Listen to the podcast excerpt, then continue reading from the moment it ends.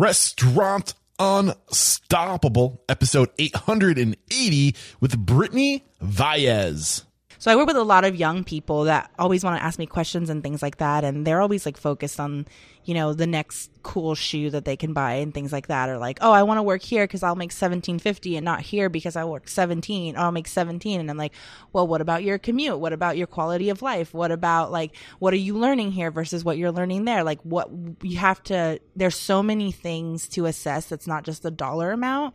And I think particularly in this city, the city of Los Angeles, it's hard to not just focus on the dollar amount because it's quite expensive. Are you ready for it factors, success stories, failures, and bombs of restaurant industry knowledge? Then, join Eric Cacciatore and today's incredible guest as they share what it takes to become unstoppable. Now, I know you know about Plate IQ, but do you know about Plate IQ's new spend management feature? Okay, let me tell you about it.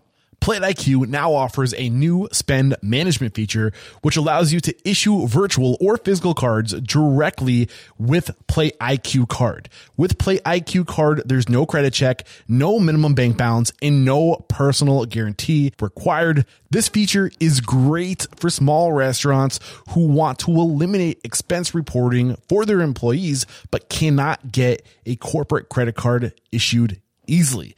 And I've got to tell you that with Plate IQ card, you can get up to 1% cash back. And you cannot forget that Plate IQ still offers bill pay, incredible insights, and custom approval workflows. To learn more, head to plateiq.com slash unstoppable. And when you use that link, you can save 25% off implementation. Today's episode is brought to you by Diageo Bar Academy, a company you've been hearing me reference a lot on the show lately, and that's because they're awesome.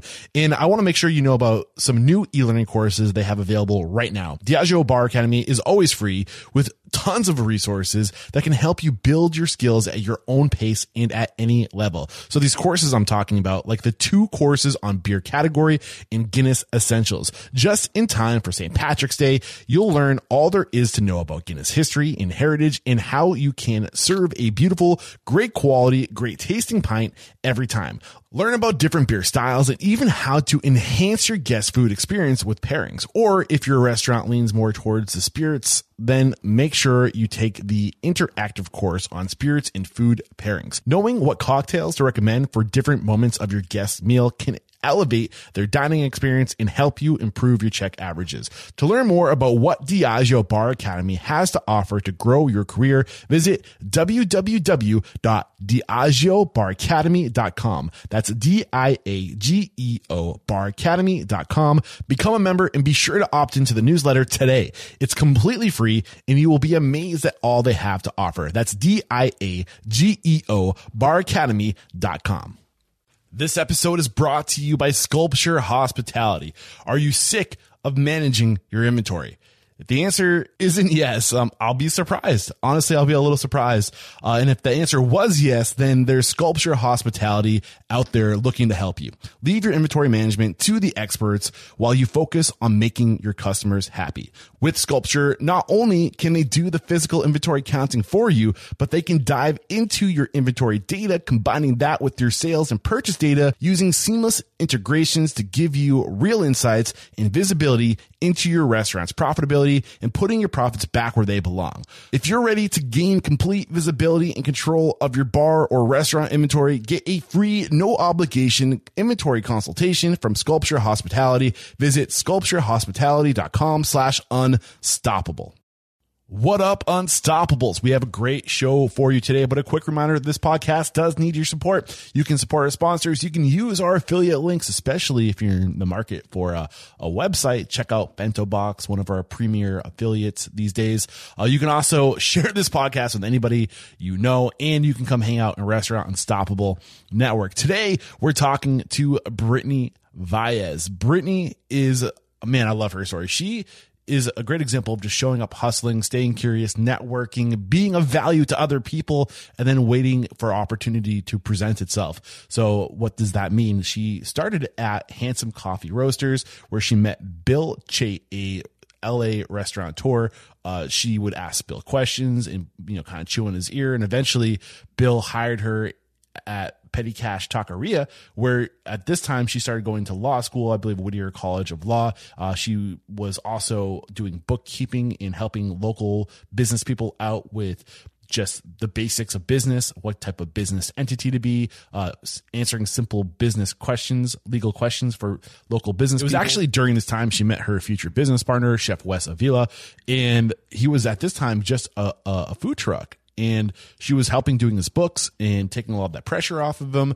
And when it came time to look for a brick and mortar, they decided to partner up. Uh, she actually had stake in the business, and today Wes is no longer with the business, but Brittany still holds her ownership in addition to Guerrilla Tacos, there's also Tiago Coffee Bar and Kitchen, GoGo Tacos, and Guerrilla Cafe Cito. Uh, so lots of cool things happening. And the, one of the big reasons why Brittany is on the show is because one of my listeners wrote to me asking me to get Guerrilla Tacos on the show. So if you guys are out there listening, I do take listener requests. Uh, and this is an example of that happening. And uh, Brittany was a great guest. She's full of amazing energy. You're in for a treat. Here she is.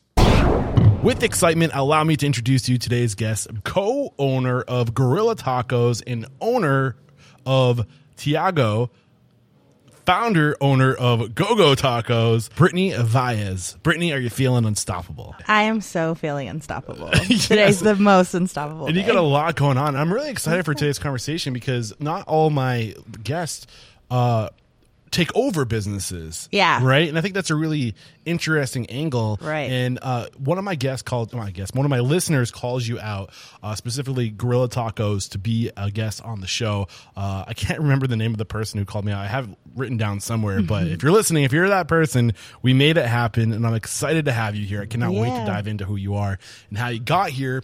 But let's get that motivational, inspirational ball rolling with a success quote or mantra what do you got for us? Yeah, mine is, and it might have been said a million times already, but it's so valid. Uh, mine is fake it till you make it. So simple, but definitely as somebody's quite young, um, as a leader in this industry, it's definitely the the daily like, all right, just pretend. yeah. So what do you mean by fake it? You don't really mean like actually like fake it. No, I mean like, you know, there are things when I was signing the lease for the first Guerrilla Taco location, I was 23 years old and uh, I was like super fresh out of college, not super fresh, but now I'm like getting older, so I'm like, oh, that's so young. um, and there were so many words I didn't understand, so many turns and phrases. So I would leave meetings being like, okay, yeah, yeah, yeah, I totally know what you mean, and then I would immediately go home and like highlight all the terms and phrases I don't understand, Google it, put it in a notes app, so that if it ever came up again, I 100% knew. Um, so, you know, not ever letting anybody feel like they had any reason to not have confidence in yeah. me. I think yeah. that's what I mean a little bit more. And even here in the last, we've been a physical restaurant for four years. Um, so I was 25 when we actually opened and I'm 29 now. And so even in the last four years, I mean, even in the last like three months, I have learned so much about being a leader. Um, and sometimes I like think about the past decisions and I shake my head. so. Well, maybe some of those decisions will come out and we can learn from them together. Yeah. Uh, but this idea of just faking it till you make it, like you're never going to have all the answers. You're never going to know everything. No. And if you were waiting to to get to this point where you where you have to give yourself permission to be this expert to get started, then you're yeah. never going to start. Yeah. You just have to start and recognize that you don't have all the answers and that they will come to you and you get to learn the through doing.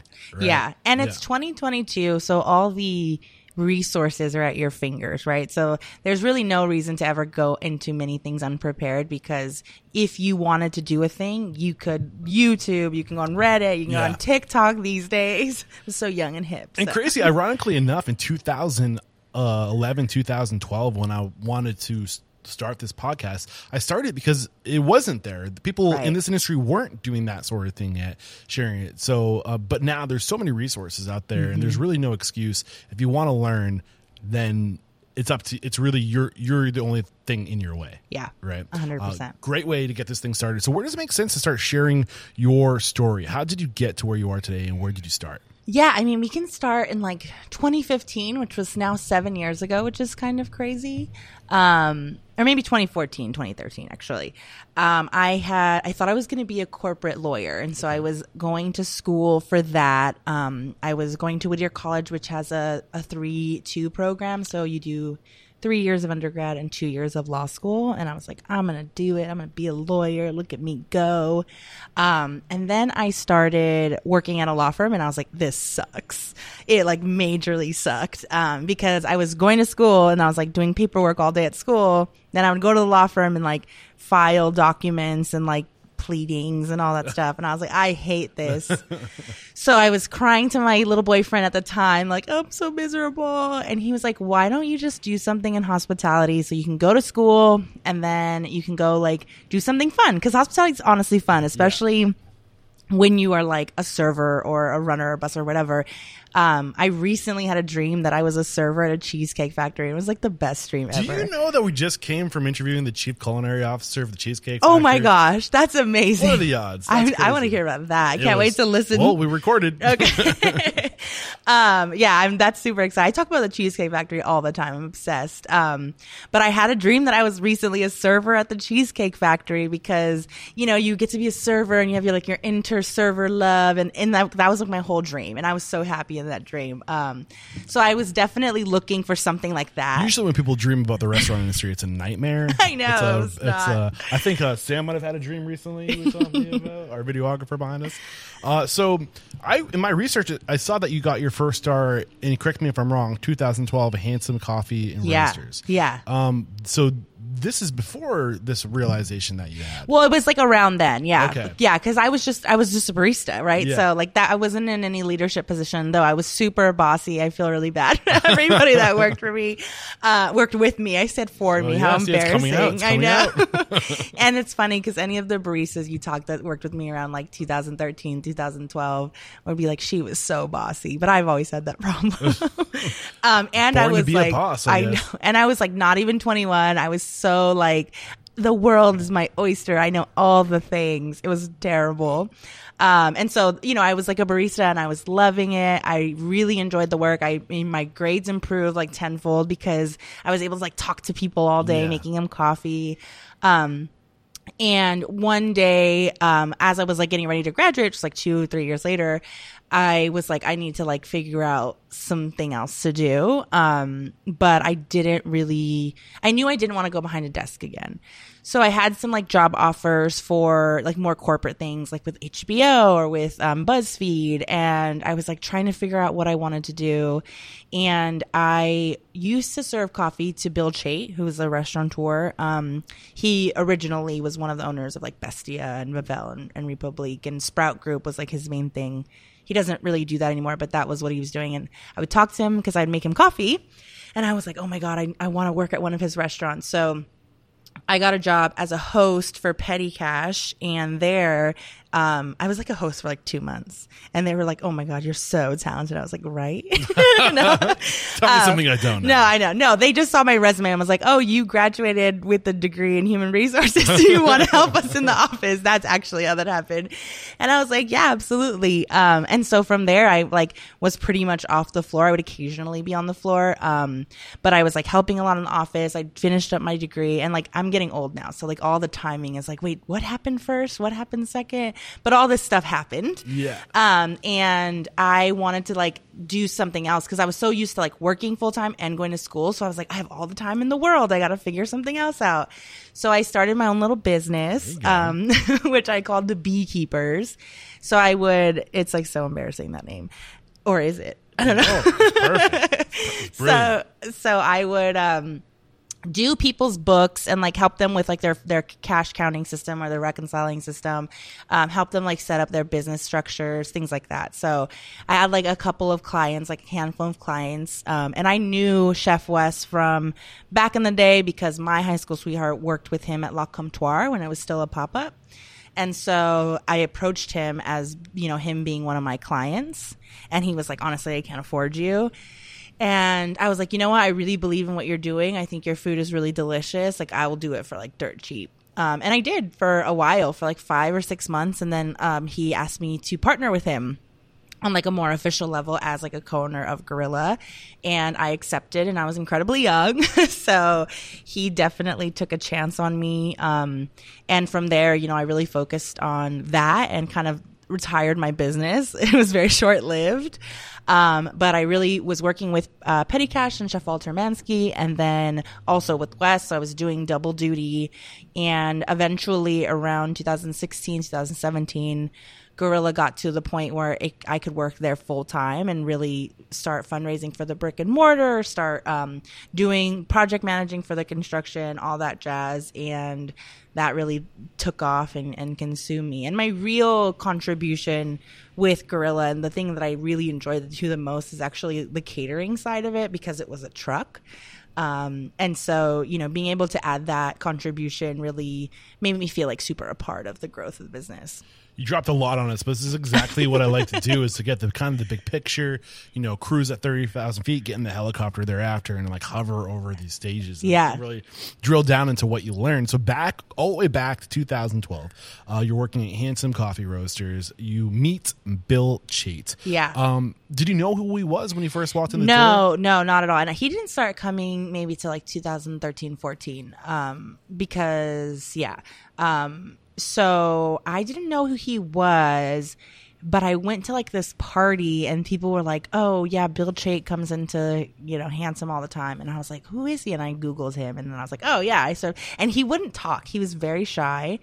Um, and so I, that was like my personality. I'm like, I'm gonna crack this nut wide open. and so eventually, like he would talk to me a little bit more. Um, but yeah, no, I did not know who he was at all. I was like I grew up eating like Olive Garden, so I didn't know restaurants. So how did you how did you crack that nut? I think I'm just I don't know. How did I do it? I just didn't give him a chance to say no or to not talk to me or I don't even remember. Oh my gosh, how embarrassing. Um, well, what I'm curious about is, I mean, you won him over. Yeah. Right? He offered you a job. So how do you approach people you admire and how do you tell them you admire them? And, yeah. and how do you get to that point where they open up and start sharing things with you. And, like basically, he was your first like industry mentor. Is it safe to say? I wouldn't say that No? because he. I mean, our interactions were like two seconds over coffee. Okay. me, give me coffee. But like, he was definitely like my first idol. I would say. Like, I was like, oh my god, he's so cool. Um, but we never, you know, beyond that, we didn't really work too closely together because he had so much going on, right? So I was just his like little barista. But he de- he definitely was the first person in the restaurant industry that was like oh, this is like totally not what I understood about what it is to run restaurants. Cause at the time, you know, I really went to Cheesecake Factory and Olive Garden and Chili's and Chipotle. Like I didn't know about these like small independent cool restaurants and cool chefs and like I didn't I didn't know at all. And so like looking into him, I was like, "Oh, wow, like he finds these chefs and he gives them like a platform. This is super cool. I had no clue that you could do like you can have multiple restaurants that are also different. Yeah. No clue." Yeah. And I was like, you know, Only corporations and franchises. Yeah. Yeah. um yeah. Well, I mean, I hope that that we do fragment the the big chains and, Yeah. and like we compete with them and, and you know inject a little more soul into the industry. Uh, but what were some of the biggest lessons? I know you were asking him questions. Yeah. What, you- what was in this period of you just asking him questions? What was the the one thing that you remember that stuck with you the most? Is there anything? Yeah, absolutely. And it's so funny because it's like super random. Um, he talked to me a lot about food costs because, particularly at Petty Cash, um, we had some items that were super duper expensive and some items that were, um, for as a restaurant, they were expensive, right? Um, and some items that were not as expensive. And I was like, how does the math of that work out when this item is a 30% food cost and this item is like 10%? Like, how does that work out? Um, and he was like, it's all about your servers. It's all about the mix, making sure that some of those like higher ticket items are on the ticket and making sure that even if, if they have this delicious thing that maybe we take a loss on, but they're willing to get like 10 other things, it's all about the mix of like what that guest experience is at the end. And so, yeah, you might take a loss, but it's worth it.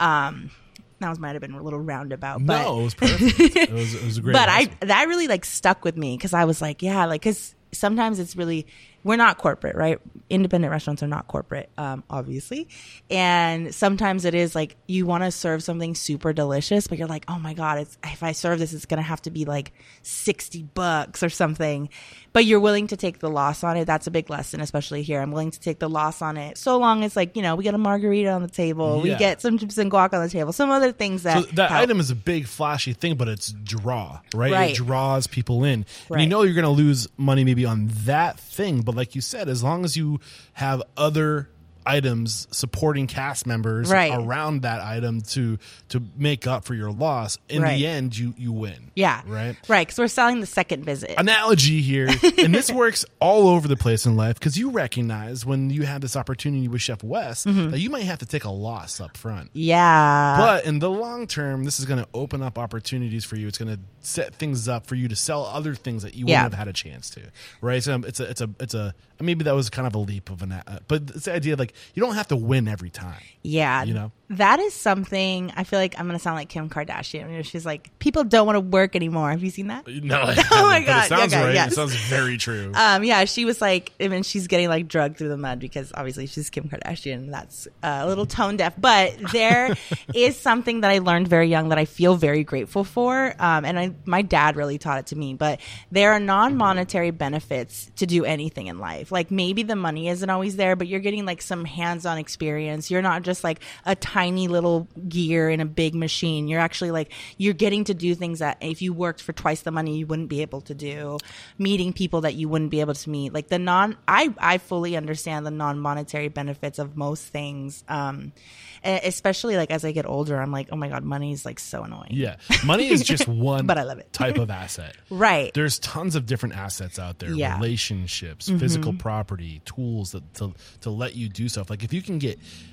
I think we're so like society for some reason so hyper focused on cash. Right. And yes, it's important, but we I think that focus blinds us. You know, we get like the blinders on, and all we see is cash, cash, cash, and we forget that we can develop relationships that are assets Right. that will eventually get us that cash. We can trade time as an asset Right. to eventually get that. Like we, we have to think outside the box a little. Right. And especially, you know, I didn't grow up, my family didn't have money. I didn't grow up with that. Um, I had to work the whole time I was in school. I really have not stopped working because I needed to survive and um, sustain my life. But for a while, I was able to like live with my parents, which was an amazing thing. And they didn't charge me, thank God.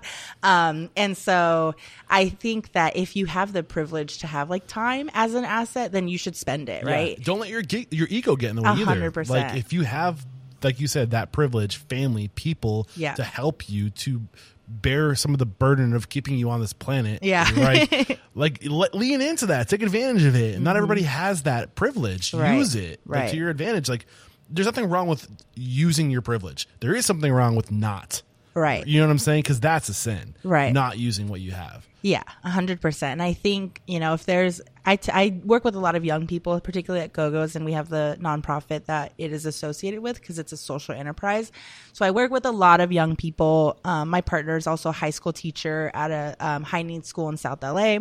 So I work with a lot of young people that always want to ask me questions and things like that, and they're always like focused on you know the next cool shoe that they can buy and things like that or like oh i want to work here because i'll make 1750 and not here because i work 17 or i'll make 17 and i'm like well what about your commute? What about your quality of life? What about like what are you learning here versus what you're learning there? Like what you have to there's so many things to assess that's not just the dollar amount. And i think particularly in this city the city of los angeles it's hard to not just focus on the dollar amount because it's quite expensive. Yeah. and so Two hundred and thirty dollars for my Uber ride from the airport to the No. Airbnb. really Yeah. Oh, because you guys had to get a biggie one, right? I think it was surge was going on, but I was like, "Holy That's a lot. yeah, we got hit. But Yeah. yeah, it's expensive. the point being, yes, it is very expensive to be in Los Angeles. Yeah, and there's a reason why I only come for three days at a time. I know, I know. I know, I know. And I'm like Dan, my partner is from Philadelphia. yeah, uh, the suburbs of Philly, actually, and he thinks all the time about leaving, but my whole family's here. Yeah. Um, and there's no Mexicans where he's from, and so I'm like, I can't. I need some melanated skin cells. Um, and so, but yeah, I mean, it's it's easy to say, and I I feel like it's easy to say, like you know, yeah, the non monetary benefits, but and I really stand, strongly stand by that if you have the ability, but also like some people don't, and so I get that too. Um, but if you do, like, definitely take advantage because the then your network that you can build, like who you can call on if you need a favor, like that stuff really, really matters. And you don't want to penny pinch your way. And I, this is a mistake I made. Okay, full disclosure. Anybody that knows me that's listening to this, like. I grew up with scarcity. We didn't have all the money in the world. So being cheap and like tight with the cash was something that like I was like, no, I have to be tight with the cash. Like, girl, I have to, I have to, I have to. And that ostracizes people, right? Because they're like, first of all, like, why are you like that? Second Yeah. of all, like, you know, might have set an employee for what twenty dollars, like, but I was like, no, the the cash, the cash, the cash. Um, but those are like the non monetary benefits on the other side, right? Like, yes, I will lose thirty dollars if I agree to do this nice thing for the employee, but what will I gain? And Yeah. that is something I did not understand. the more you give, the more you get, and Mm-hmm. you can't track it. And for those of us in the industry who are so data driven and ROI driven, Yes. you just kind of have to have to have you have to have faith and just believe that the better you take care of people, the more generous you are, Yeah. the more you give, the more you more value you put out into the universe. The universe pays attention to that shit. Yeah. It will return. You just kind of have to uh, believe that it will. Yeah. You know? Um, so back to your timeline, you, you joined uh, Petty Cash. Mm-hmm. I, according to my calendar, 2013 is when you joined Petty Cash. yeah, the end of 2013. what were the biggest lessons when you when you joined this team, being a part of an established restaurant group? What were the the, the how how were the gears being shifted in your world to take you to the next level? Um, I worked with uh, Melissa Kujakian, who was the the GM of at the time, and she was very disciplined. I mean, what's what is interesting about what I learned then that I think maybe doesn't totally answer your question, but kind of does, is I was able to see the restaurant industry 10 years ago. Um, whereas now it's so different. So maybe in that moment, I was just learning the technical things, how to use a POS, how to read a PMix, how to do this, how to do that. Um, and so that's not super interesting, right? But as a 2022 restaurateur, I was like, oh my God, things were so different in 2014, 2015, 2013. Like, and it's, it's little less than a decade, but like the culture was incredibly different. It was like, you do whatever it takes for this restaurant to survive. Like, at all costs you know like the it was very male dominated the the men definitely had the control and I women mean, were it's not still male dominated, Yeah. but I think that women are definitely making a surge. Like, Yeah. uh, and just from my experience as a host, talking to successful restaurateurs, I'm talking to a lot more women today, Yeah. and I love that. And sometimes I get worried because I don't talk to enough women. Yeah. But at the same time, I think it's also a reflection that there's just more dudes out there. Yeah. Which we're making a change. Yeah. It's happening, and I think I, I've witnessed it over the past ten years, and I'm, I couldn't be more excited. Yeah, I mean, and I sit on. I'm one of the founding members of Regarding Her Food, um, which is an LA-based women's group, basically, and we do this festival. We just launched it in DC, so hopefully it's going to go national soon. But um, getting to talk to other women about like, oh, I'm having this thought, you know, and it's you know very emotion based or whatever it is. And when being like if you were a man you would not be thinking like that. Um like you wouldn't care. You would just do whatever.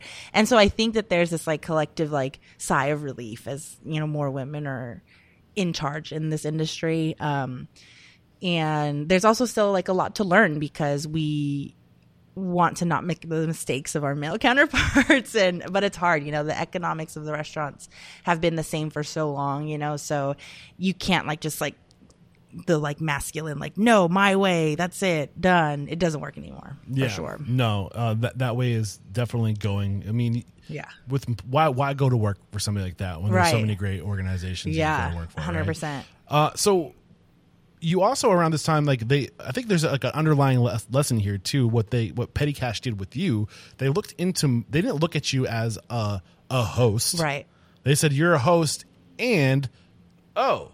You have a background in HR. You have Yeah. a, a law, like you were going to school for law. Like you, Yeah. you're much more than a host. Like, do you want more? yes And we don't open up the possibility for more because we just we hire people for a job, and you're that solution for me, Yeah. and that's it. I'm not interested in you beyond that, right right? And like, how did they approach you and open it up for more?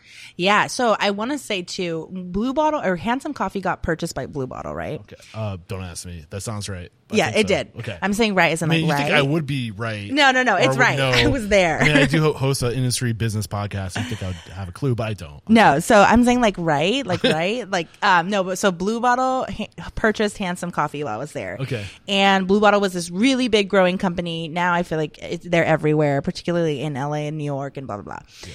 They're on my list for future guests, by the way. Oh yeah, I'd yeah. love to make that happen. You Well, know anybody it happen? I, I know some people, but Okay. Talk after. I'm skeptical about. It. So when when they came, they were first only in like the Bay Area, and they were opening their first LA cafe, and that was going to be the purchase of Handsome. So when they did that, they needed somebody to do HR for uh, the LA region, and I had just graduated with my degree, and I went to a certificate program, and I I got, got the SHRM certification, so I had done all this like HR stuff, and so. I applied for the position and they continued to like interview me pretty far, but ultimately they were like, oh, well, we want somebody that um, has been doing it for a little longer. So it's like fine. But they're just so big and corporate now that, you know, I feel like I'm awesome. And I always think like they lost out on me. You're you know, what, yeah. What would, what would my life be if I was, you know, because I'm born and raised here. Like they ended up bringing somebody from out of LA to come and do Asia here. And and employees here are different. Everything here is different. Um, my chef currently is from New York, and he's like, LA is like a totally different game because people are much more sensitive about Yeah. their work life balance. Yeah, and just people in general, like literally just came from LA last week Mm-hmm. to here. And we might have been killed three or four times walking the streets of LA recently, but at least they said sorry. Yeah. You know, like Yeah. they're like, whoops, didn't see you there, my Yeah. bad. In New York, they're like, oh, almost had another bad. almost had another cross a check mark to add to my like this is there's definitely um I think there's more room. It's like Yeah. Mm-hmm. LA's spread out a little bit more. So I think I don't know. We're not getting into a, a conversation on like demographics and Yeah, like I could, though. sociology, but there's definitely a, to to reinforce what your chef said. You're right. Yeah. And so so I was like really bummed because I was like, wow, I'm like super qualified. I really want to do this. I didn't have like the years I was young, so I didn't have the years of experience, but the person that they ended up hiring didn't end up either, but it, they were from outside, so I think that's what they wanted. And being at Petty Cash and I think it was the AGM, his name was Winston, like reading through my resume and then Melissa approaching me to like take a job. It, it was like, oh my God, I feel seen. And so always having that experience in the back of my mind and thinking like, how can I do that for other people is really important. And sometimes like it's hard and sometimes I fail and it is more work for sure. Being seen is like I think fourth on the list of Maslow's hierarchy of needs. It's that significant. I Oh think God. first is food and shelter. Second is security. Third is being belonging, being seen. It's Yeah. Third. That's how important it is for people. Yeah. Aside from food and water in like like a shelter. Yeah. The next important thing is do you see me? Yeah. Am I here? It's Yeah. so significant and we we don't leverage that Definitely enough. Just taking the time to see people. and I'm guilty of that myself. I mean, even though that was my experience, you know, however many years ago, I'm guilty of that now with over 50 employees. Like, it's so e- easy for, you know, one of my chefs come up to me and be like, hey, blah, blah, blah's upset because you didn't say hi to them. And I'm like, well, I'm fucking busy. Oh, sorry, am I allowed to say that? I've said way worse. Okay. I was like, I'm fucking uh. busy. Like, leave me alone, blah, blah. But it's so easy to forget that it's a little thing. Just do it. It's, you know, it means a lot. And honestly, I want to say hi, but it's like, oh, somebody's calling me. I got to go do this. I got to go do this. Everything in my life is so much more important. And that's, I think, where something I suck at, but I recently deleted TikTok and Instagram to help with this. But Really? I know. We'll know. save a little bit more Yeah. of that for later because I've done the same, and I Ah. I think there's a, a mass movement coming right now. But I don't. Let's yeah, shelf yeah, that. we'll shelf shelf that. But I was gonna say that's where like the mindfulness comes in, and being mindful of how you appear as the boss because you have so much more power. I'm just like I'm Brittany. I'm just a normal person, which I am. But when you're somebody's boss and like the owner of the company that somebody works for, in a time where that really matters and where people are a lot more mindful and conscious of where they're choosing to work, that behavior, all those little things of seeing your employees totally matters. Mm-hmm. And for me, I'm struggling with that. Like to this moment. it's it's not just a one way street. What happens Right. when you see your employees? When you take the time to literally see and understand and listen to your employees, Yeah. you find out that they have background in law and HR. And Yeah. all of a sudden, like, holy shit. Well, here you go. Like, Yeah. why weren't we leveraging this before? You know, it's, it's a two way street. It's a win win situation to slow down and just say, who's here? Yeah. What do we got to work with? Yeah. You know? Uh, okay. So, uh, starting this beekeeper's bookkeeping, um, how did you juggle having you were in school, you were working in the hospitality, and you started your own business? So this was 2015. So I graduated from Gotcha. school I know. I'm I'm like all over the place with my own timeline. I'm like, what year was I born now? Um, so this was, and I was doing a lot overlapping, and Got so it. it's hard to like. But it was 2015 because I know I had graduated, and I was like, I need something to fill in my days, and so um, I just I had known, known people from coffee and from like serving people coffee because I'm super chatty, and I knew people were struggling because creative people often struggle to get their LLCs together, to get their cash handling procedures together, to do their handbooks. Um, and so I was like, I, I, I saw a need there. Um, and it was very, very short lived because I immediately like kind of hooked on to wanting to be more involved with Guerrilla, um, and seeing that Guerrilla had much more of a need beyond just like cash handling. It was like, you know, Wes was an ultimate creative, didn't understand or want to or care, sorry, or care to know all of the business side.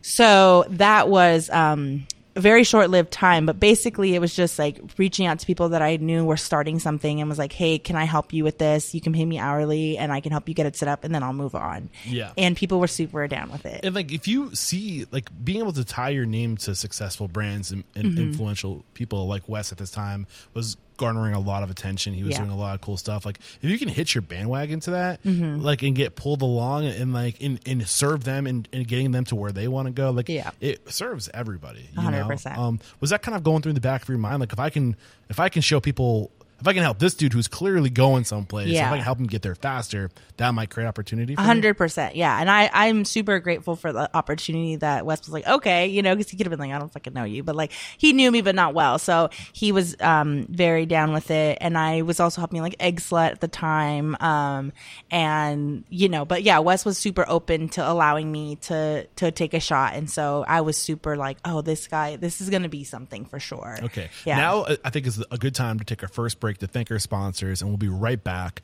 to unpackage like how you got involved and where you were then, paint that picture, and, and how you scaled it to where it is today. Find out why past guests like Tender Greens and Cava are using Plate IQ for their accounts payable automation and expense management solution. Yes, you heard me right. Plate IQ now offers a new spend management feature, which allows you to issue virtual or physical cards directly with Plate IQ card. With Plate IQ card, there is no credit card check, no minimum balance, and no personal guarantee required. This feature is great for small restaurants who want to eliminate expense reporting for their employees but cannot get a corporate credit card easily. And I've got to let you know that with Plate IQ card, you can get up to 1% cash back. That's pretty great. Now, I've told you what's new with Plate IQ, but you can't forget about all the other features you get with Plate IQ, like bill pay and incredible insights and approval of hierarchies. With bill pay, you can seamlessly flow from invoice upload to paying your bill, and this is all happening online, so no more paper checks. Plate IQ Bill Pay lets you see what's due when, and you can pay by check, ACH, or Plate IQ card. Also with Plate IQ bill pay, you can say goodbye to escrow.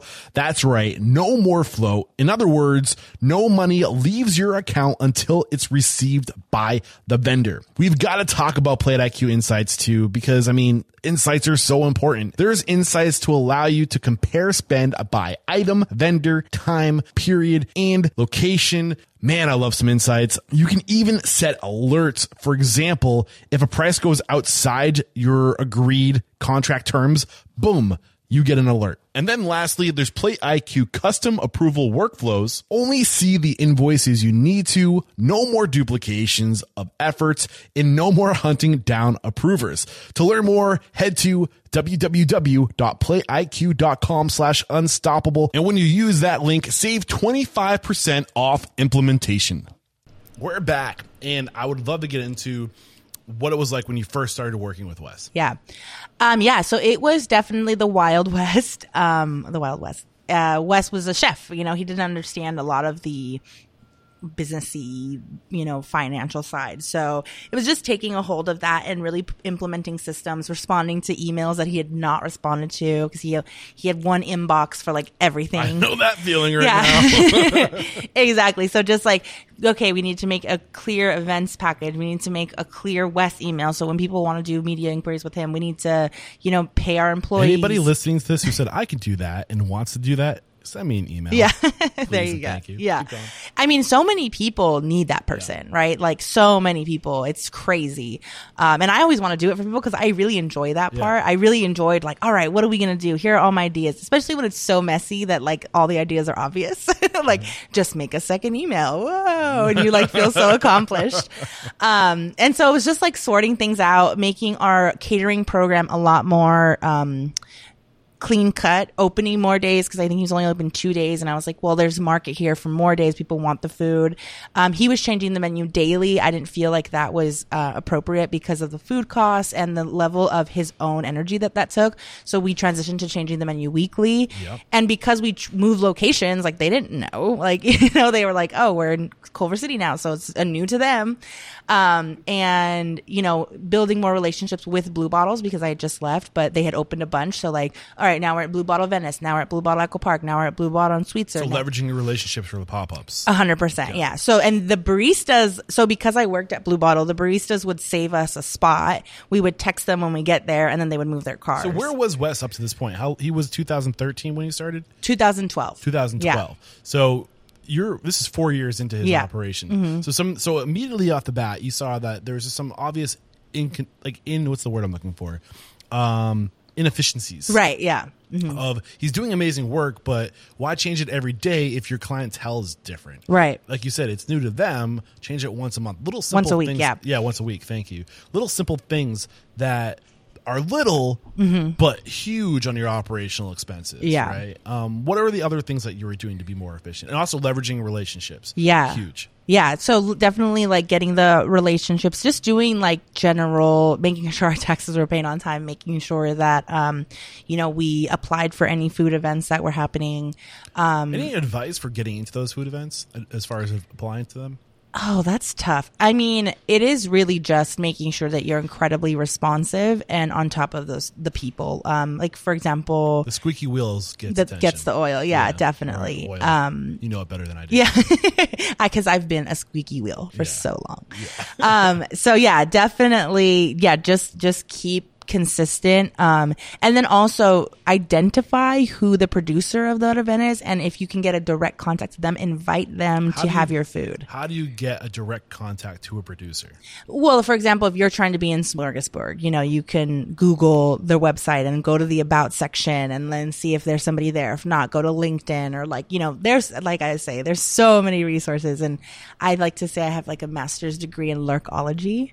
Um, like I love to lurk on like people. So, uh, like go to Sir- Smorgasburg Lurk, creep, whatever you yeah, want to call yeah, it. whatever. go to that, go to that event's Instagram. Look at who they're following. Look at like the tagged posts. Like there's so much. Everyone's on everything. Um, Google like the job description and LinkedIn might come up with like there's a million ways to find those people. Tailor the message. Yeah, and Yeah. find them and be like, come eat free food. Everyone Yeah. loves free food. Yeah. and so if they're willing to come, maybe that's not the right fit, but maybe they give you some tools of like tweak this, tweak that, and maybe we can talk in the future. And that's super helpful too. And all you had to sacrifice was like a free meal. So um definitely that. Yeah.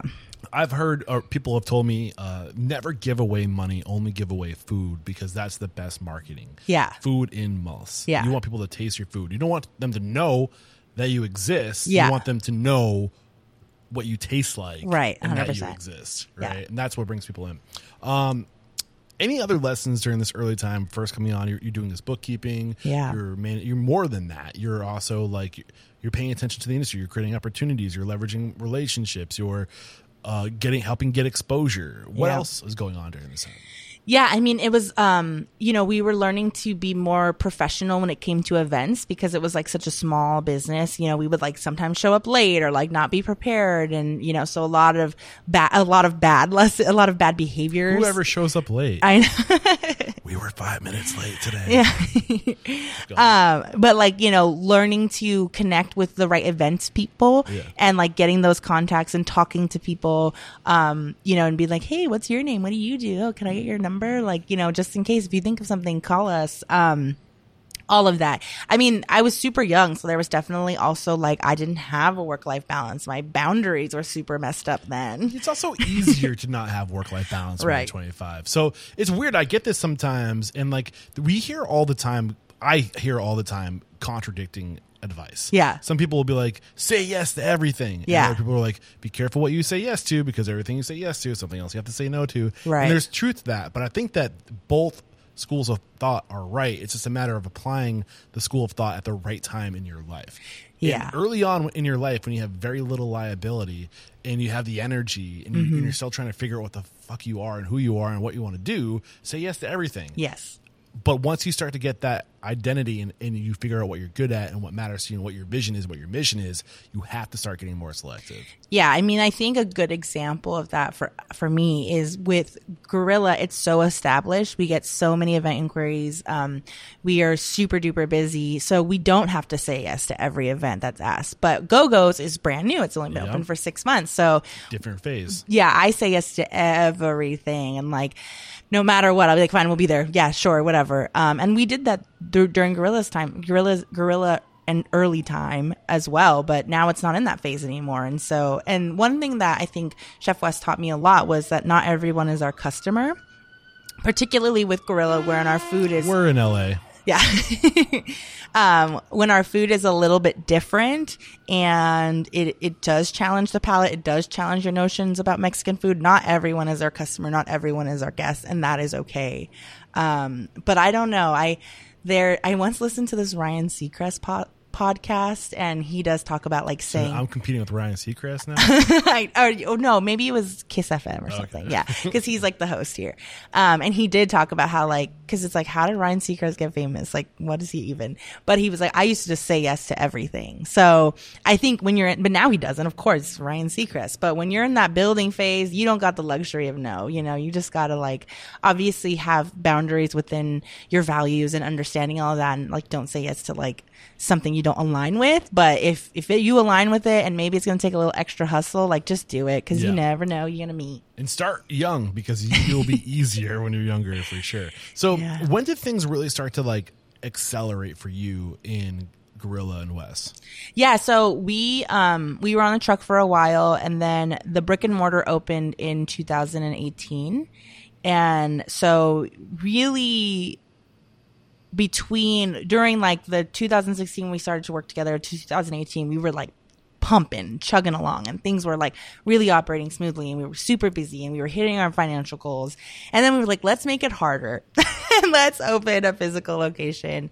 Um, and so we started the hunt in 2017 and we found a place um, and i began fundraising for it. So i did all the fundraising myself. Um, i put together a pitch deck. Uh, i saw through the budgeting and the project managing and you know attended all the meetings and things like that like things i had no clue about um, learned so many lessons like even through that first one so many lessons that when I opened Go-Go's, it was like, no, you ain't gonna get me this time. I know, I know, I know the thing. Um, What, what the, like let's dive into those lessons though. Like what were you looking for in a space? What lessons? What didn't you know when you started that process that you knew immediately after opening? yeah, I mean, it's not so much in the space, um, as it was like in the build out of the space. Like, you know, do we need these crazy $5,000 chairs? I'm Do- going to put a note to talk about the build out, but I'm Okay. really curious because I want to go chronologically. No, How did good. you get the money? What did Got I? Because you were you were talking about like what was the pitch like? How were you? It's it's not easy to get money. Yeah. I'm actually thinking about going through this process myself, so I'm really interested Yeah. in this. How do you get the money? So we met um, somebody through the owners of Silver Lake Wine because we had posted up outside of Silver Lake Wine for many years. And Randy's the owner's name. He introduced us to this guy who was like, "Hey, I'm opening a hotel. I want to put Guerrilla Tacos at the bottom of it as a licensing deal." We were like, "Great, that's going to be make our lives so much easier." The location ended up falling through. And so after that happened, I was like, "Hey, would you be interested in investing with us?" And he was like, "Yes." Real quick question: With this hotel deal, if that was the case, would it have been a standalone Guerrilla Taco that was underneath a hotel that had Yes. its own entry? Underneath the hotel. Okay, but it wasn't like in the hotel. No. Okay. Yeah. It had That's a its good own lesson. entry and stuff. Yeah. Um, and so that ended up falling through and I was like, would you still be willing to invest? And he said yes, but we still didn't have enough money. So we had, How much money do you think you needed? um, I ended up raising 1.8 million. Where did you come up? What was the number that you said you you thought you would need to get started? What was the goal? What was the target? The original goal was a million, and then as we started to get in, it was like, "Ooh, we're gonna need another million. What were the other things that you didn't consider when you thought you needed a million that made you realize you needed more? Um, I think when we picked the space, which was where we're sitting now, it needed a lot more TLC than we anticipated. Um, and I think uh, that process of like, oh, we need to redo the bathrooms, we need to redo the AC. Oh, this roof is a little bit less stable than we thought. All this that doesn't just meet added code. up. That doesn't meet code. yeah, Ching, yeah. ching, ching, exactly. They say at least fifty percent additional of whatever you think Yeah. it's going to take, and for Yeah. your case, it was almost hundred percent. Yeah, yeah, yeah, yeah. So Um, and again, the probably I mm, when I opened my second restaurant, it was almost exactly on the number because I anticipated a lot. Um, it ended up being a couple hundred thousand over, but um, it was like pretty pretty solid because I I'd done it once, Yeah. right? So I learned a lot of lessons, but so back to that track of thought of how did you get it? yeah. So when um once we got the first chunk of money and I was like, okay, we still need to finish off this fundraising, I just started to we had we had a significant Instagram following. So I just started to reach out to every contact I knew, anyone that I thought was had money or was like a little bit rich or any like had, you know, the income to to invest and I would DM them or I if I had their email, I would send an email. If I knew a friend that knew them, I would get that contact through that person. And I just had meeting after meeting after meeting after meeting of like, hey, this is what we're doing. You want to be a part of it? Yes, no. Okay, next. Hey, this is what we're doing. Um, and I was really fortunate to meet Phil Rosenthal's investment group and his uh, business manager Scott Feinstein. He he was like, I, I love to invest in women um, because I've found the most success, and so they were willing to give us like a large chunk at the end, and it worked out amazingly. See, Wes didn't know how lucky he was getting saying yes to you back in 2016. Yeah. Um, so, what about building that Instagram following? What were you? Because I know you had. A, I mean, he had probably built a decent following before you came on board. Yeah. So when I started with Guerrilla, we had like maybe eight thousand followers, I think. Okay. Um, and now we're like closer to like sixty five. Wow. And we grew a lot in like that time on the truck, and I think it was just like super organic. Were you like doing most of the social media at this point? him and I both, yeah. What were the things that he wasn't doing that you encouraged him to start doing, if, if anything? I think we were just cooking more, and so there was just more content, honestly. Um, and I think one of the things that's very unique about our style of marketing is that it is very guerrilla style, right? It's super inform- informal. Um, we just like if Wes gets something cool, he posts it. If like something cool is happening event wise, we post it. All kinds of things. So I think it was just Was there strategy in tagging? no. No, We had no strategy. Just being cool, huh? just being cool. Okay. Try it. it's so easy. No, no, no. um, no, but I think it was just being not even being cool, but being like very authentic. And I think a lot of people I identify that, from you. Yeah. I love that from you. yeah, yeah, Um, and you know, Wes is very much that way as well. And and the way that he liked to do funky things with food was cool. You know, like as as simple as that sounds. Um, but very much even now, you know, with him not around anymore, it's a totally new marketing strategy, and we are having to be a little bit more strategic. So. Um, you, yeah, basically, people knew about Guerrilla beyond our Instagram, and the people that invested us didn't usually follow us anyway. So how like, many older. total investors did you have? We current we have three. You have three. Yeah. You did you have three from the beginning? Yeah. Uh, and what what were you offering them in return? Yeah, so they get uh, equity in the business. So um, they get first payments. Um, so any type of profit goes straight to them to get their money back. And they get first payments until they get 1.5% or 1.5 times their money back. And then once they do, we split the profits and until they get 300% of So if I give back. you a hundred thousand dollars, then they would you would pay them until they have a hundred or uh, fifteen hundred. Wait, $150,000. Correct. And that and then and then once you hit that number, we would split the profits until you got three times your money, which was three hundred thousand dollars, and then it would go to participation uh, percentage of profit. What's participation percentage of profit? Basically, if you own, so let's say you own 20% and I own 80, until you get three times your money back, we split it 50 50. But once you do get three times your money back, then you just get 20% and I get 80. Got it. That's your participation in ownership. Okay. So will there ever be a point where you don't pay them? No. Nope. So they're, so they're in for life. So what is your profit margin? Do you mind me asking that question? Well, what is it? What do we want it to be, or what is it actually? What is your current? What percentage of revenue is profit? right now? It's quite low. We're at like two percent. Restaurant industry is a bad investment. Sometimes. Pre pre pandemic, we were closer to seven, but this industry is not for money. Yeah. I was thinking about that today. Like maybe I should do something else. But uh, so of that seven percent, what percentage goes to your? right now, all of it. Okay. Yeah, So, how do, so do you? How do you pay yourself? I get a, a salary.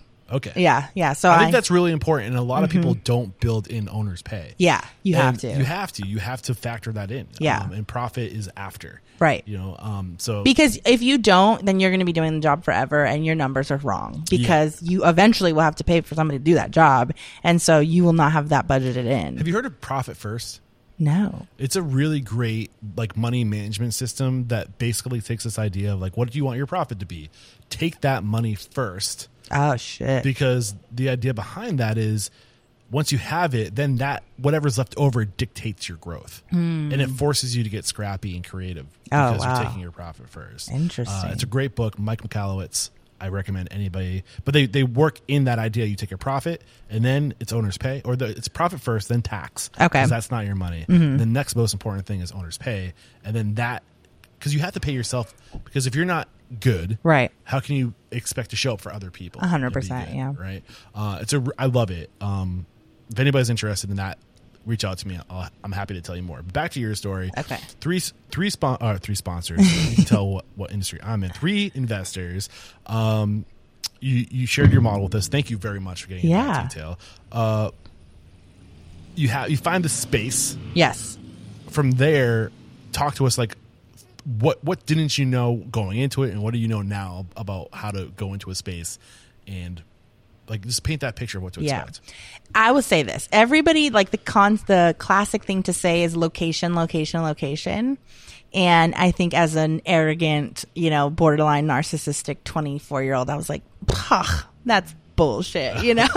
um, and now as like a 29 year old wise lady, uh, cause I figured out everything before 30. Uh, just kidding. Um, but as, as I was like, this is bullshit. It doesn't matter. If we have good food, people will come. Um, and I guess that's true, but it's really fucking hard. Yeah. So like if you can prioritize location first, do it because your life will be so much easier. You have a beautiful space. yes, it is. Uh, what is it about this location that you wish you'd change? I like to say so we are in a neighborhood called the Arts District, which is like the cool neighborhood outside of downtown. And um I think it's like a little bit of a Ponzi scheme because we have a lot of developers coming in and like, oh my God, this neighborhood's so cool. There's people everywhere, yada, yada, yada. And so they sell, um, the stars and the moon and it's just not there. If we if we think about it as like a circle right and we're in the middle of the circle literally like right next to us is skid row. On the other side is boyle heights which is like a, predi- a predominantly lower income neighborhood. We are a destination. We are not people's local neighborhood spot. The ones that do live here, it's not enough to sustain our business and all the other restaurants. So we are a destination. And I was originally sold that it wasn't, that it was just like the happening spot. And as I've like kind of been in the neighborhood more and realized, I'm like, oh, we have to get people to come out of their house from Santa Monica or from Yeah. the west side. I do think there's something to be said, like in my experience, that growth tends to happen from the inside out, Mm-hmm. right? And I think that this area, if you look back to like 2001, just interview uh, Cedd Moses. You must Okay, yeah, Cedd, yeah, right? He's, yeah. Mm-hmm. he's one of your neighbors here. Uh, he moved into this area, this neighborhood in 2001. Yeah. And then this area was in it. Yeah. You know, like it was bad. It was dangerous. Yeah. You know, and you look at well, how far we've come in the past 20 years and where we were in 2018, there's a good chance that that was, this area was kind of like, you know, like again, from the inside out. Mm-hmm. Like, I, I wouldn't be surprised in the next two years or four years if we continue to move away from what the past two years have been like. You guys could be sitting in a good spot. Well, I will say this. This is I'm like gonna get a little a little political, maybe. Okay. But you know more about this community than I Yeah. do. So if I'm wrong, tell me I'm a knucklehead. No, no, no. all You are not a knucklehead. And I think that you are like totally on point. The problem is that it is most people that are in the ownership position. And there are a few like um, grandfathered owners that have been here forever that are amazing in this neighborhood. But a lot of the newer people, they just want their like, you know, $8 a square foot right now. And small businesses can't afford that. And Yeah. so maybe it can get to that point, but we basically in 2012 our the rents around here were about 90 cents a square foot. Right now in my opinion the market is is can support closer to four dollars a square foot but we have tons of vacancies where the landlords are charging upwards of eight dollars a square foot which is double what i in my opinion the market is is offering. And so what does that mean? That means we have tons of vacancy. And what does vacancy mean? It means like emptiness. There's nobody. There's no nothing is attracting anybody here and one of my fears is a lot of these like bigger developers, like we have one Santa Fe, which is this huge development, or Aliso, huge development, that they're going to start inviting like Quiznos because they can afford it, or like deep pockets. Right. Take the soul out of the community. Exactly. And then it can't grow from within because it's like KFC. They don't care about us. Like Yeah. if you want a cool place, cool places are usually kind of poor. Mm-hmm. and so like if you want this, this, if you really care about the community's growth more than your profits, then you have to give a little bit of a discounted rent and allow it to grow organically. But if you're like, oh, it's, you know, $4 what the market's saying, I can get eight. That's what my fancy broker told me, which is just not true. Do you know Cedd Moses? I do. I, was do. say, I I, don't know him well, but um, I You guys are a lot aligned. Yeah. in a lot of your beliefs. I know he's been in the neighborhood um, for a really long time, and I worked at Arts District Brewery like very briefly Yeah. one time. Um, but yeah, I, I know who he is for sure, but I don't know him. But he's well. echoing a lot of the same sentiments that if we're Yeah. going to change this community, it has to come from the inside out. Yeah. We have to create, like, we have to go in and we have to create opportunity. We have to be there for our people. Right. And when you just choose to, like, contract out to, like, this corporation that's based in Atlanta, you know, like, is that really community based? Mm-hmm. Exactly. You know? Um, And- you might be creating opportunity for people by giving them jobs, but do we need more jobs in this industry or do we need careers? right, hundred You percent. know, do we need more owners? I think we need more owners. Yeah. Personally, we need to spread out the wealth. Yeah, Yeah. So we're I, I I'm picking up what you're you're putting down for sure. Um. So more about the space. Um. Where you are today. 2018, you opened this space. You're 24 years old. You, you told us a lot about the build out, what to expect, the lessons learned during the build out, lessons from how to raise money. Uh, always get more than you think. Uh, when was the next evolution, like the next like lesson for you?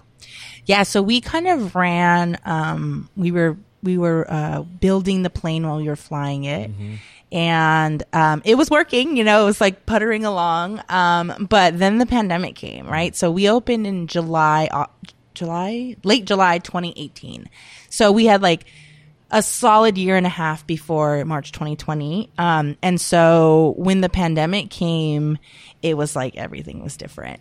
um, and I mean, me as like a leader, me as a person, like the way that, um, the sentiment of employees had changed, like it was such a big, and this was now two years ago. What? Like we've been open four years. this crazy. is like, well, it'll be four years in July and this was two years ago. Right. So, um, I think that was like the next big like bitch slap of like, girl, you gotta ele- elevate because it's easy to go on autopilot, right? Yeah. So- It- it's easy to get fat, dumb, and happy and just kind of cruise along like, oh, things are good. Yeah. But like that, your normal becomes the new normal for everybody, and then Mm-hmm. people catch up to you, and then if you don't continue to grow and evolve, then before you know it, people surpass you. Yeah. I So what was going on that made you feel like you might be there? What was making you feel like you might have been getting a little too lackadaisical? I think um honestly like so the pandemic happened and then Wes left and Wes was such a big force. I think we should probably talk about that a Yeah. little bit. So what was going on? What he was the founder, the original Mm-hmm. visionary. You were so inspired by him, you wanted to join forces with him. Mm-hmm. Where was he during this time? What what what made him want to leave? I think that our visions um, no longer aligned as the brick and mortar opened. It was just really, really busy and it, demanded a lot. And um, he wasn't able to do like these like funky one off things that he really enjoyed to do. And, um, you know, this wasn't the direction that he wanted to go, but it was very much the direction that I wanted to go. And so when we knew that we were not aligning anymore and we really working together didn't make sense and it didn't seem doable anymore. It was like, okay, do I leave or do you leave? Um, and I was, I offered to leave, and ultimately, like he decided that he Was there like, a blowout? no, Yeah. no. I think you know, like he ultimately just decided like it, his time here was done, and that's very much his personality. You know, he he's like super creative and was like, "Look, I did what I needed to do. My time here is done." And I think that's left. a good, healthy mindset to have, especially for chefs, honestly, Yeah. because chefs, I don't think they recognize their intellectual property well enough. You know what I'm saying? Like, you're creatives. Right. Go out, create. yeah, Create standards around your creations. Get it to the point where you don't need to be there anymore. Mm-hmm. Right. Hand it off. Help create something for somebody who's more of a business minded operations yeah, person, right? And then go off and do your next thing. Yeah. And then, but also like know that there's a role for you just to go out and be that for different concepts who want something who might not be, who might not have the culinary chops. Yeah. Be that for them. And then, you know, like sell them your intellectual property, like get paid well for that. Yeah. know? So how did you guys work out the split? Did he, did you buy him out? No, so Wes is still an owner of Guerrilla Okay. Tacos. Yeah. So I mean, it was pretty easy. He just like stopped working here, Yeah. um, and was able to kind of do whatever he wanted. Um, but you know, he he's just a silent owner now, and so we can't like you know. Uh, what do you say? Like pimp him out anymore? it's like look at this cool guy. So, um, So you can't use his likeliness or his likely or his likeness. yeah, it just wouldn't make sense because he's not here, right? But what So- about if there's like, um, what if you want to make a tweak to the recipe or like? Oh you- yeah, we do all the time. So you just contract him out, and say, or just say, hey, come no, in and like, he doesn't do any. He's nothing. Nothing. Does nothing anymore. okay, Um, so Wes picked his uh, what do you say? His replacement? What do you say? uh, protege. No, it's not. It's not the word. It's Uh, I don't know. Replacement works. replacement. Okay, yeah, yeah. One day I'll think. I'm gonna text you in the middle of the night. This is the word. Um, but Wes uh, picked his replacement, and he's an Successor. amazing chef. Successor, Yes! you did it. That doesn't happen often. yeah, so proud of you. Um, so Wes picked his successor, um, and his name is Jason, and him and I happen to align a lot better. Um, and so Jason's awesome and has really like he understood Wes's vision. Wes trusted that, um, and Wes is just like doing his own thing at his own spot, and like you know we're just here vibing. So Jason, these are all Jason's recipes. It's all Jason now. Love that. Yeah. So, when did you open your second project? So Cafecito or Go-Go's? Which one was the second? So Cafecito was second, which is next door, um, and it opened in July 2020, the same time Wes left. Um, and it was originally so there was a It's nail. like three months after the pandemic. yeah, I know. It's like so. What was going through your mind? Well, I'll tell you. So next door was a nail salon, and like I said, the arts district was a Ponzi scheme. So it was. I really uh, stand by that. So the nail salon was like this really upscale, expensive nail salon, and it just wasn't doing well already. And then when the pandemic came, it was kind of like the nail in the coffin, the last nail in the coffin. Oh my god! I know. I love that. Um, and so they reached out to me and were like, hey, because we had this space and then there was the nail salon and then there was our office space. So we had two of three spaces. And they were like, hey, do you want to take this over? Like, we're done. You know, we could sublease to you. And I was like so down because I wanted to have a private dining space. Um, it was a nail salon, so they had like a kind of a coffee setup, sort of. And I was in coffee for so long, so I was like, yeah, we can definitely do this. Like the pandemic's gonna be over any day now. This was July 2020.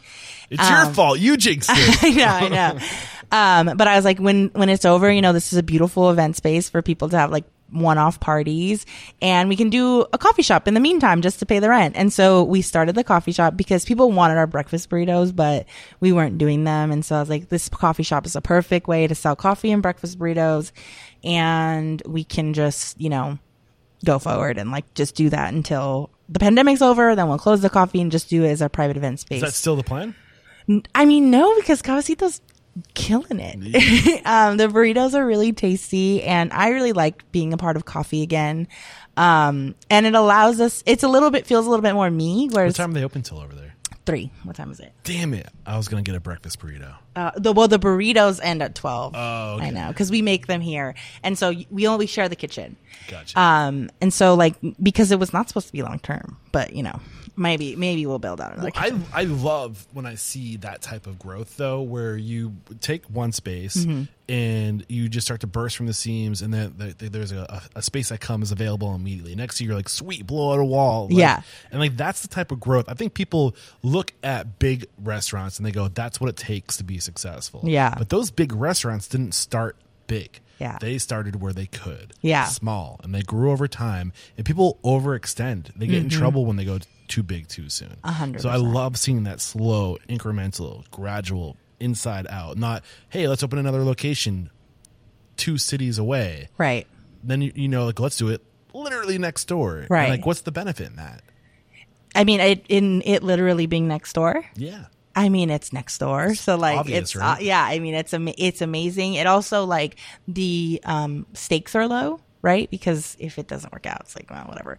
Um, and um, we're able to share resources because the reason that these chains are so successful is they the amount of resources that they can pool and be like, we want to buy. 100 million pounds of chicken and it's like oh great we'll charge you nothing for it Yeah. um, we don't have that. We're a little baby restaurant. So having a second, you know, operation allows for that. The big thing during the pandemic, which is why I wanted to open it, was like it, it gave people hours, which you remember July 2020, people did not have places to go in hours. And so we were able to open something new, give some coffee and give people some hours. And it like made no money, but like at least people were working and able to get like tips and people were still getting coffee. So that was like, uh, a, a really big help for a lot of the staff that had been here for a long time. And when did you open the third operation? So Go Go's opened in September of 2021, so it's a baby, um, and it's been a lot. Um, let me think. I wanted to open it because I had lost a friend during the pandemic um, to suicide. And I was like, what's the meaning of life? And it was really like the first um, big death I had experienced. And then a couple months later, my dad passed away. Oh, I'm sorry. I know, such a bummer. And I was like 27 and I was like, oh my God, like nobody had ever died around me before. Now they're dropping like flies. So I was like trying to, I, mean, I was 28 That's a lot. yeah i was like you the first death in your life is a lot Yeah. um and you really start to reevaluate like a lot like damn this is this shit is not permanent like You uh, know, at the age of 36, I I have yet to have a major death in my life. oh so blessed. Um, but my mom, my grandmother was probably the first one, but she was 94 years old. Right. So like, we're like, I would like, I had, I was like, wait, like anticipating it, being Right. prepared for it. And at that point, you're almost like, you know what, like, it's how the peer parents tell you like people get old and die yeah, Yeah. like it's like, it- like it's like bravo, you Yeah. know, like way to go, you killed it, grandma. Yeah. you know, like. But like at 27, you know that's tough to like be losing best friends who are close to you and, and parents. Like I'm yeah. sorry. No, yeah, it was it was rough, and particularly um, Juan Carlos, my really good friend that passed away. Um, he was only 25, so it was like so crazy, and I was like, "What's the meaning of it all?" And I had always wanted to do a more approachable taco spot, like very classic LA tacos, where it's like carnitas, carne asada, chicken, mushroom, um, and uh, steak. And I was like, I really want to do something like in Juan Carlos's honor to address mental health a little bit more. It's something I've struggled with. It's something a lot of my peers struggle with. Um, and so I wanted to do something, but I was like, but I just like make tacos. Like, I don't know. Like, what am I going to do? So I had met somebody that was doing a social enterprise called Flavors from Afar. And I mean, it just like immediately was like, oh my God, I want to do that too. So the way that it works is the trade supports like the social good aspect. So GoGo's has a carve out of 20% of profits go to this foundation where we're able to just like help individuals on a case by case basis with like really whatever they need because we're so small. Yeah. Um, and that, uh, that has been quite the adventure opening it in September. I'm curious, and uh, I'm just curious. I think you might know the answer to this, and I've always been curious about this because of the pandemic. Is there numbers associated with suicide rates going Ah. up in the pandemic? I know that they did go up. One of my, um, And it was that rate of change greater than the amount of people that died from the pandemic? It's something that I've been Oh, curious. I don't about. think so. This is really grim to be I know. going No, here. but it's, it's live, right? but at the same time, it's like I wonder sometimes if our reaction was more detrimental than the thing itself. I I don't, don't know. I don't think it was. It, it increased. Well, that's so just much suicide that it- That's just one side, Right, got But like, you. what else? Like, Yeah. what else does this do to economies, people's well-being? and, Right. like, Yeah, I do think a lot about my dad. You know, like we didn't get to spend the last Christmas together, Mm. and like you know, we didn't get to spend my you know his birthday, like all these things. And I'm like, I wonder. And the last time I saw him, I like yelled at him, and I was like, "I'm you're just waiting to die." I was so mean. I was like, I'm sorry. I know. I'm totally okay with it because I was like, that was an act of love. Yeah. I was yelling at him because I felt like he was kind of a little resigned, Mm-hmm. and I do wonder, like you know, that the time I yelled at him was like the first time I'd seen him in a while because I was scared to like. I mean, look at the restaurant industry. How many restaurants closed and went out of business because Yeah. of this? Yeah. And what what kind of like what are these people left with? Like, what's their situation? Yeah. What what's going to happen to their kids? And like, you know, I, I, there's no way to track all that. Yeah. So I, I really wonder sometimes, not to get grim and to get deep, not to like play play off the pandemic like it wasn't serious Yeah. as it was. But we can move on from this if you want to. No, no, I hear you. I, I definitely hear you, and those questions make so much sense to me. And like, I was asking myself a lot of those questions, um, but I felt like I needed to move forward, and so Mm-hmm. um, I also always felt like Guerrilla is is mine, but it's like half mine, and I wanted to be do something that was like totally me. Yeah. And I always say my mom would not come to Guerrilla Tacos if I didn't own it. You know, like she comes all the time because I own it, but if I didn't, she'd be like, "That's too weird." You know, she wants to eat like very basic food. So Gogo's is kind of that. So where's Go-Go's? it's in Rampart Village. Where? How far is that from where we are? About 15 minutes. Okay. It's not too far. Um, yeah. So it's on, it's like right by like Silver Lake. It's on Beverly, um, on the east side still. Uh, but it is, the neighborhood is totally different. It is not as like cool and hip as this neighborhood. And that's been a huge lesson. Yeah. Um, you know, it's not the safest part of town, which I'm like, oh shit. Like, not because I don't feel safe, but because my guests don't feel safe. And so that's been such a lesson. And that, that's why I was talking about like the location thing, because I think if I could do it again, I would be a little bit more cautious to, not because, because I felt totally fine and safe and I would eat there, but it's not about me, right? It's about people that can afford tacos that are like a little bit they're three dollars a taco which like you know is not a dollar fifty um maybe are not comfortable going out in the like at, in that neighborhood and that's been like such a challenge right um and it's young people making the food like the oldest employee we have is like 24 you know so it's uh it's been a different kind of battle Yeah. Uh, I mean, but how are you overcoming that? oh i mean i'm in it right now i'm in in it it. right now So some of the other thoughts I have because this is your this is your 2nd s- where you- your second standalone. If Mm-hmm. Right. You look at Guerrilla as being your first standalone, then you had that space that opened up adjacent Right. to you. So it's it's kind of attached yeah that's Yeah, why i'm like, like- it's a 1.5 yeah, it's not i- exactly. This is your second standalone. Um, what did you apply opening this that you didn't have in your your you know your tool belt? Yeah. the, the first time around. I think I really knew how to lay out the kitchen, which like here I was kind of like, uh, we kind of laid it out like a food truck, which was a big mistake. Um, and at, at GoGo's, like I totally, and I kind of relied on Wes a little bit and he was kind of like, I don't know. Um, but at GoGo's, I totally laid out the kitchen myself. I like, uh, I don't know if you've ever seen uh, the founder. It's like about McDonald's, Yep. yeah. And you know how he like draws out the map and like they may make some practice. So I kind Yeah. of did something like that on paper. I was like, okay, how is this gonna flow? Um, and we haven't had to change anything. Side Yeah. note, I got to promote my girl Stephanie Robson, who uh, worked with uh, Cornell University. She's on her own now, uh, but she does kitchen design and layout. Like that's her Oh. thing. We did a three part workshop on kitchen design and layout for anybody who's going through what Brittany's talking about right now. Like that workshop was powerful. Yeah. If you and yeah, like go like literally like asking yourself like putting things in place and like going through like this mental exercise of like what makes sense where? Like Right. what's the menu going to look like? How do we reverse engineer that right. you know? Guests are going to ask for this thing. Where do i put this thing? Like i i role play role play role play role play all day all, all like a hundred percent. That is like people like you think through it but like actually doing it and having like uh, randos be like where are the napkins? And you're like oh, i didn't think about that. Um that i mean it's like before you start putting things and you guys went over this in your, but even from like when you're designing your counter for your service station or whatever like role play like okay what are the things that are gonna it'll save you money in the long run because you will have to change it. And not just from the operator standpoint but also from the guest standpoint. Right. like sit in every seat.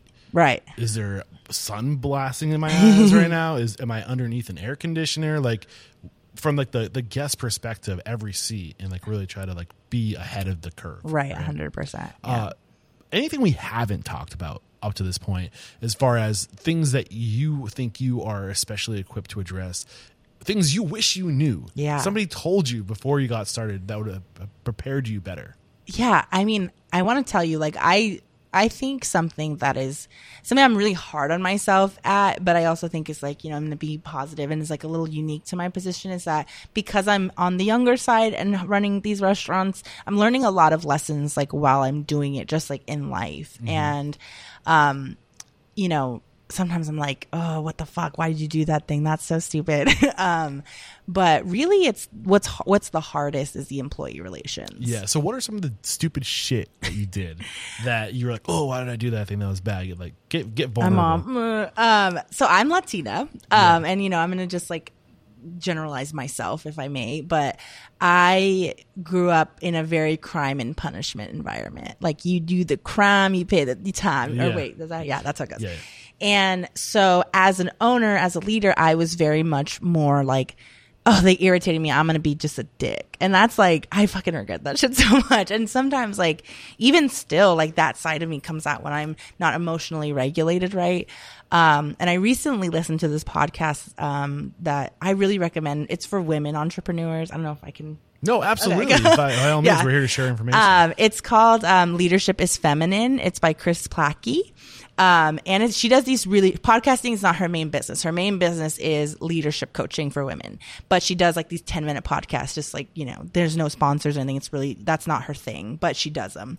And, uh, she did one on accountability versus punishment. And I was like, oh my God, I'm the queen of punishment. Like if, you know, somebody did something I thought was wrong, I'm just going to like, how do we make them pay? You know, like things like I was like, wow, like this is really bad. Like, why do I do this? And like, I can think about like the childhood psychological aspect of why I do it, but it also doesn't make anything better. It makes the person feel like shit. I'm all pissy and there's no accountability. So it's like accountability versus punishment when it comes to dealing with employees. And how do you keep people accountable well, so what she says is it's about counting for their ability. Like if there's something that you want them to do and they do not do it, then it's your job to account like, hey, that you were supposed to do this thing, you didn't do it.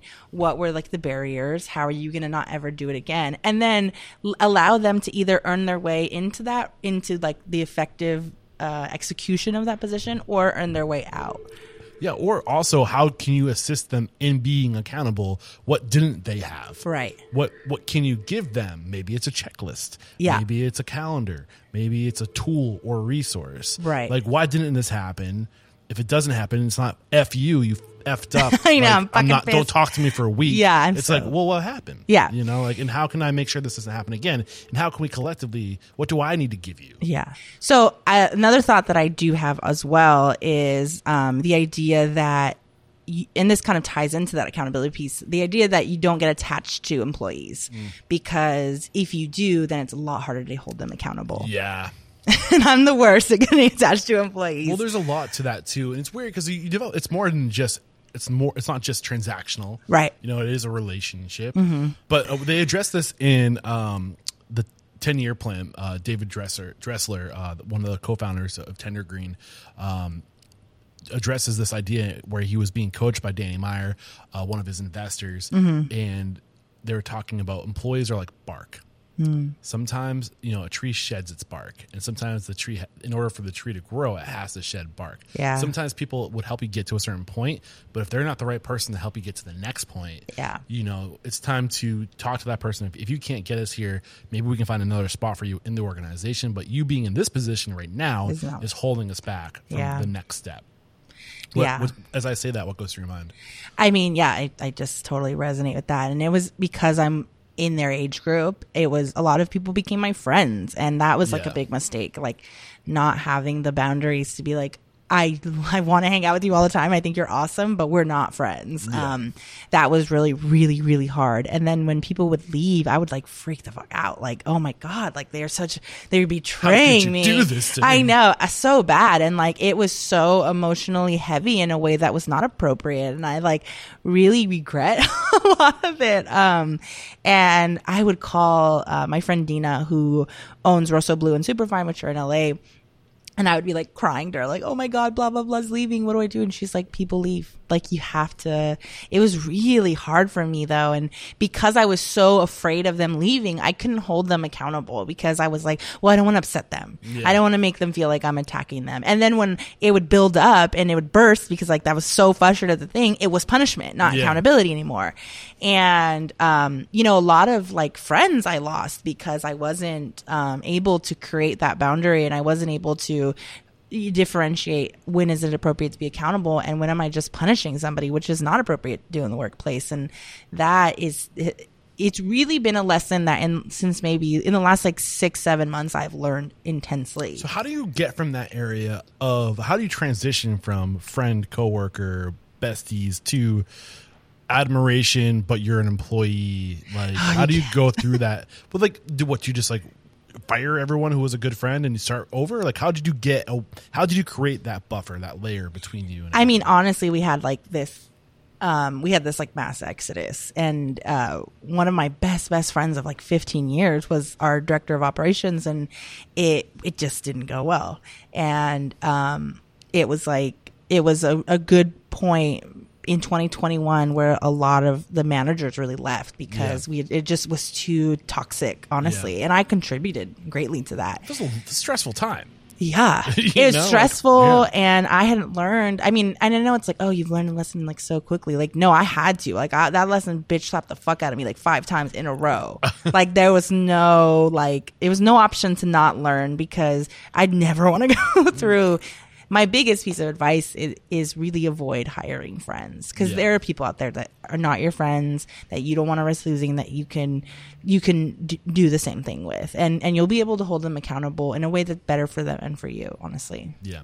Um, last chance. Anything we have not discussed up to this point that you want to get out? oh let me think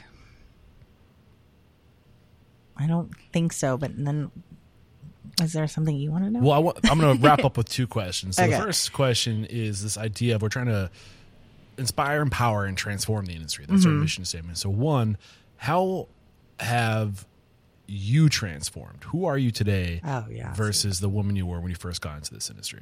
oh my god i'm such a different person i have to tell you like uh i've always been like a little bit um I don't know, like arrogant, I think. And this industry humbles the shit out of you because, like, p- you have to deal with so many different people for so long.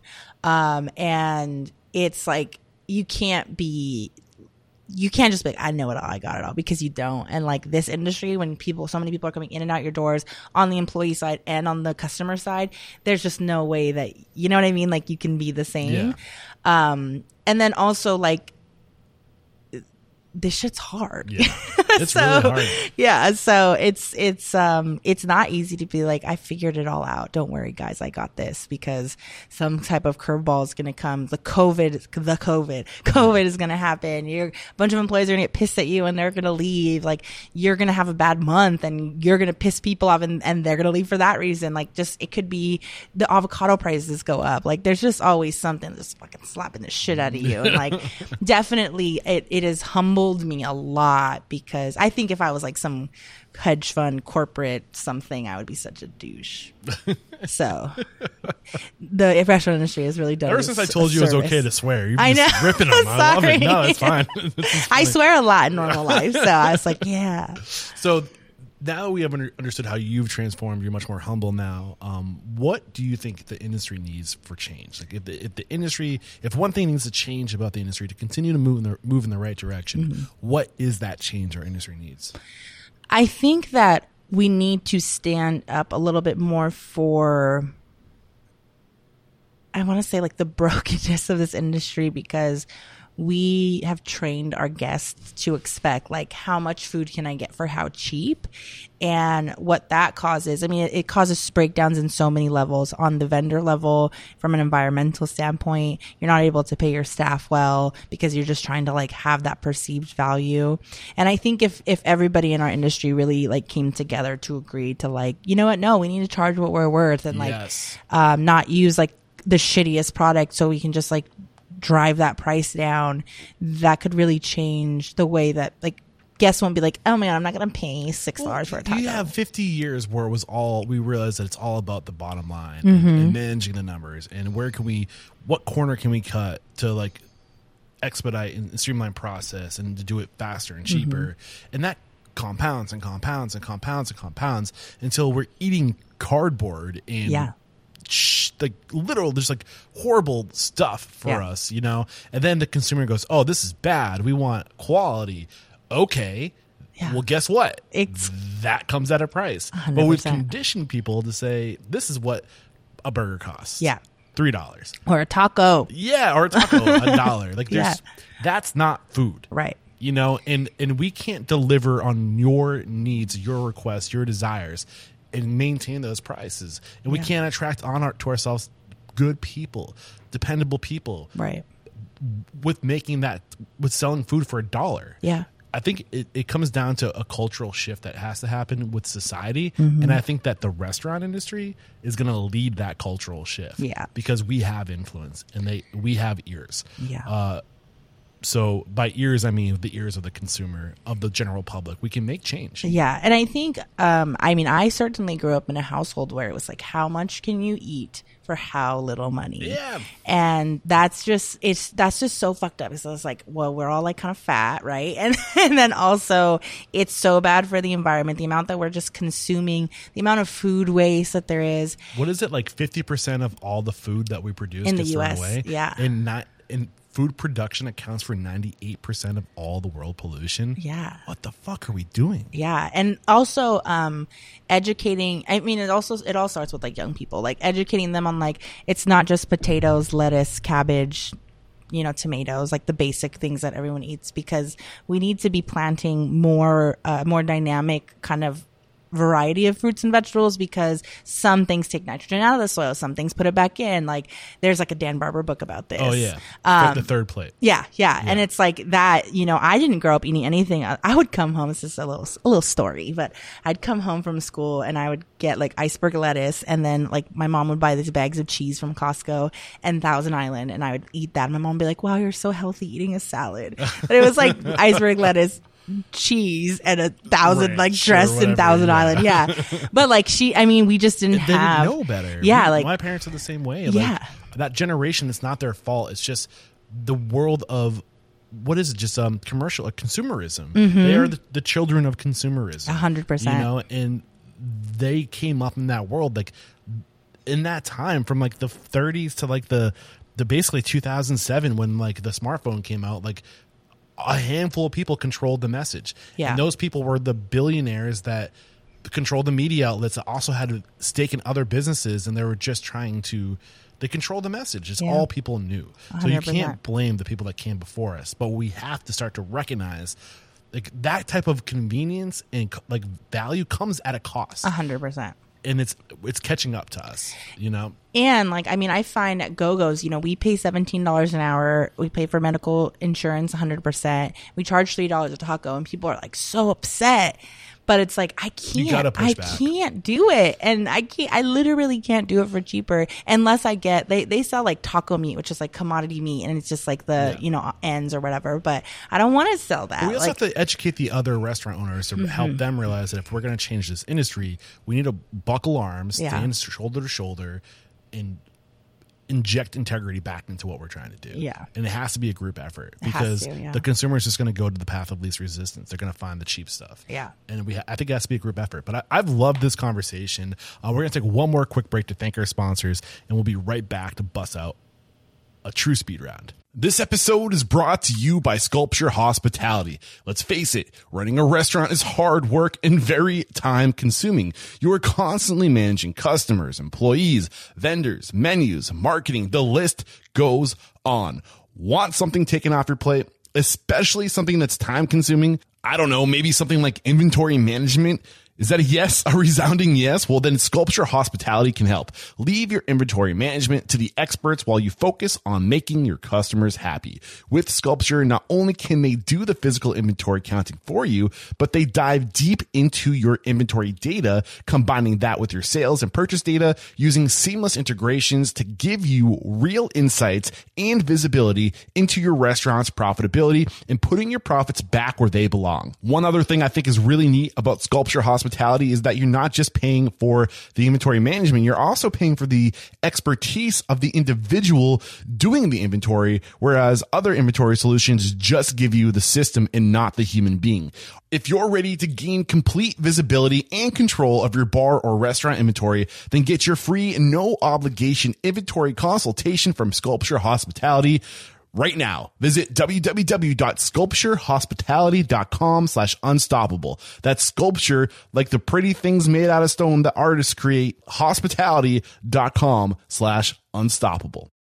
This episode is brought to you by Diageo Bar Academy, and you've been hearing me talk about Diageo Bar Academy on my podcast for some time now. Uh, Diageo Bar Academy is a totally free resource for bartenders, bar managers, and those in the hospitality industry. Today, I want to tell you about some of these amazing new e-learning courses they have available right now. And again, a reminder, Diageo Bar Academy is always free with tons of resources that help you build your skills at your own pace and at any level. So back to these courses, like the two courses on beer category and Guinness essentials, just in time for St. Patrick's Day too.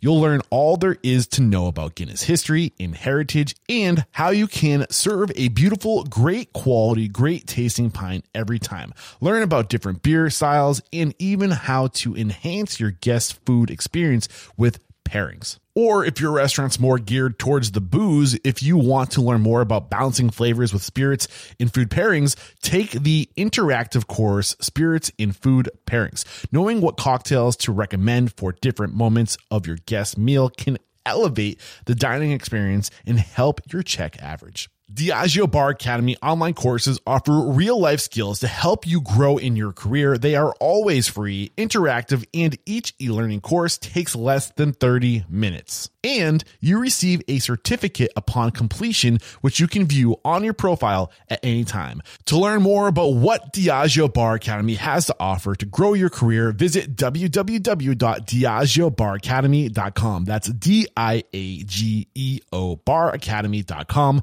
Become become a member and be sure to opt into the newsletter today. It's completely free and you will be amazed at all they have to offer. That's D I A G E O baracademy.com.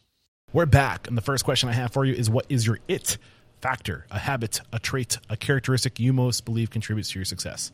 Um, I think I just like go for it. Nice. What is your biggest weakness? Oh, I'm cocky. Oh, I was gonna say just going for it. uh, how do you overcome My that ego. weakness? Um, therapy. There you go. Uh, what is one question you ask or thing you look for during the interview process when you're growing your team? uh, if, about flexibility. I'm always looking for people that are flexible and like ready to go with the punches. Nice. What is your biggest challenge today? Oh, fuck. growing up while owning a restaurant. How are you overcoming that? um, really listening, listening to advice and people and employees and everything. Love it. Share one code of conduct or behavior you teach your team, a core value, a way to be. Yeah, having grace. Um, that's a big one because like life is hard. We all know this. You just have to have grace for one another and understand that like not everyone's out to get you. What's grace?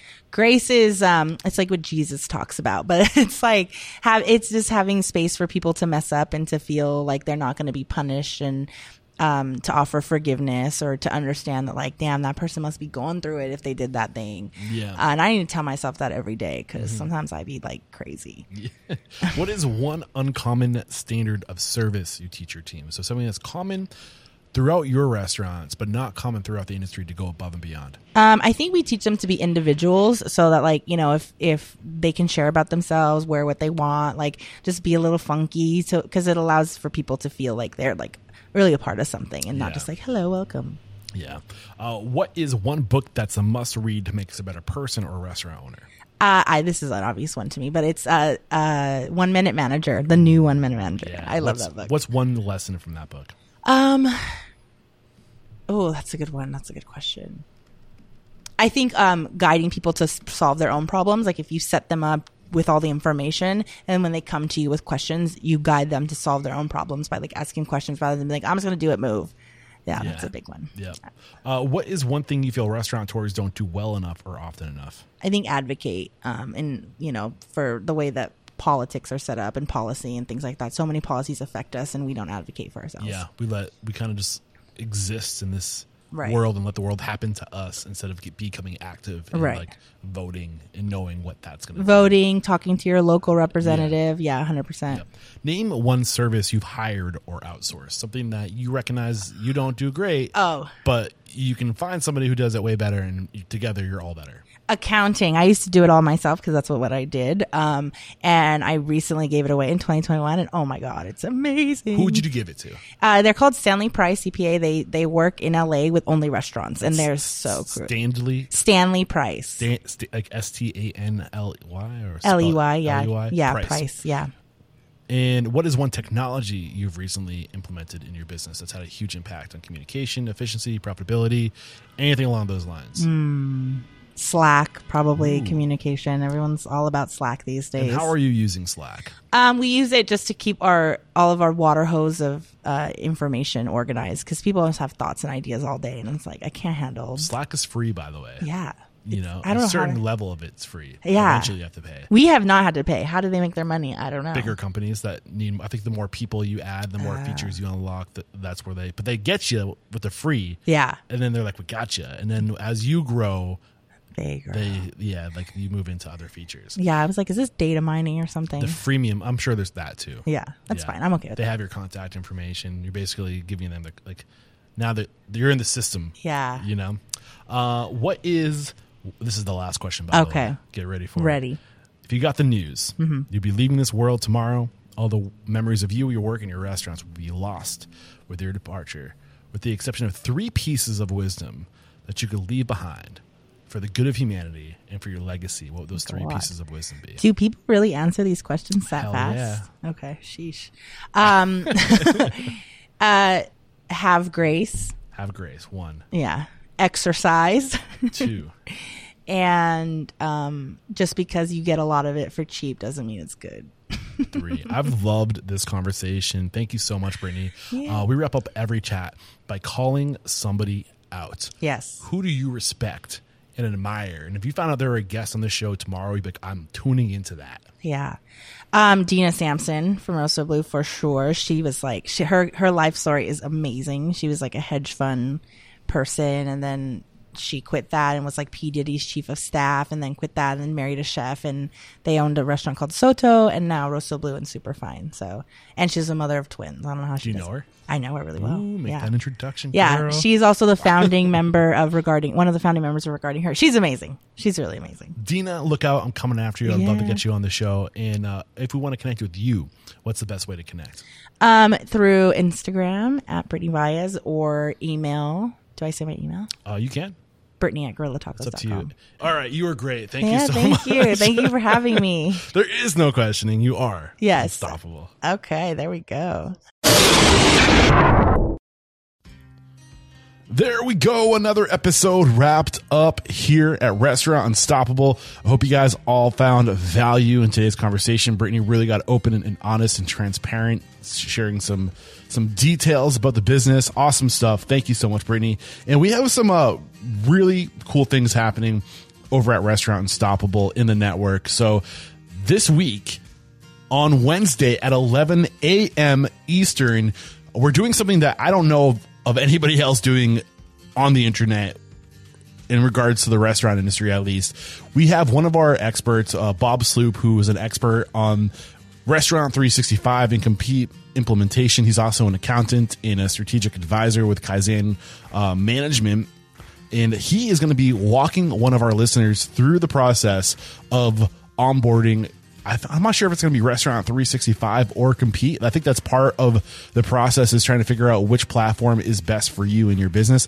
I think it's going to be Restaurant 365, but basically open book management. This this listener has agreed to basically let us record the entire process of an expert coming in and basically onboarding him to an enterprise tech stack. So this is going to be interesting. It's going to be multiple meetings. We're holding the meeting every Wednesday at 11 a.m. and it's going to be I have no idea what this is going to be like, but I think there's going to be I know there's going to be a lot of value if you're interested in a tool like Restaurant 365 to to kind of just see what it's like, to see what it takes to onboard. And I think Bob is going to be making himself available after the meeting to answer any questions. So uh, if you want to live vicariously through one of our listeners, I highly recommend you join the network. If the $1 a day is out of your reach, then reach out to me. I'll get you a link for a 30 day trial so you can be a part of these conversations. And we also have uh, Pedro Shanahan coming on into the network this week, who is a career barback, believe it or not. And he's a part of the Pouring with Heart restaurant group. Uh, Cedd Moses, who you guys have heard a lot of in the past couple episodes. Uh, he highly suggested we connected with Pedro, uh, who was going to be kind of just taking us through what it means to be a career barback and how to get the most out of that role. So I'm really excited for that. And we'll see you next week. Until next time, peace out.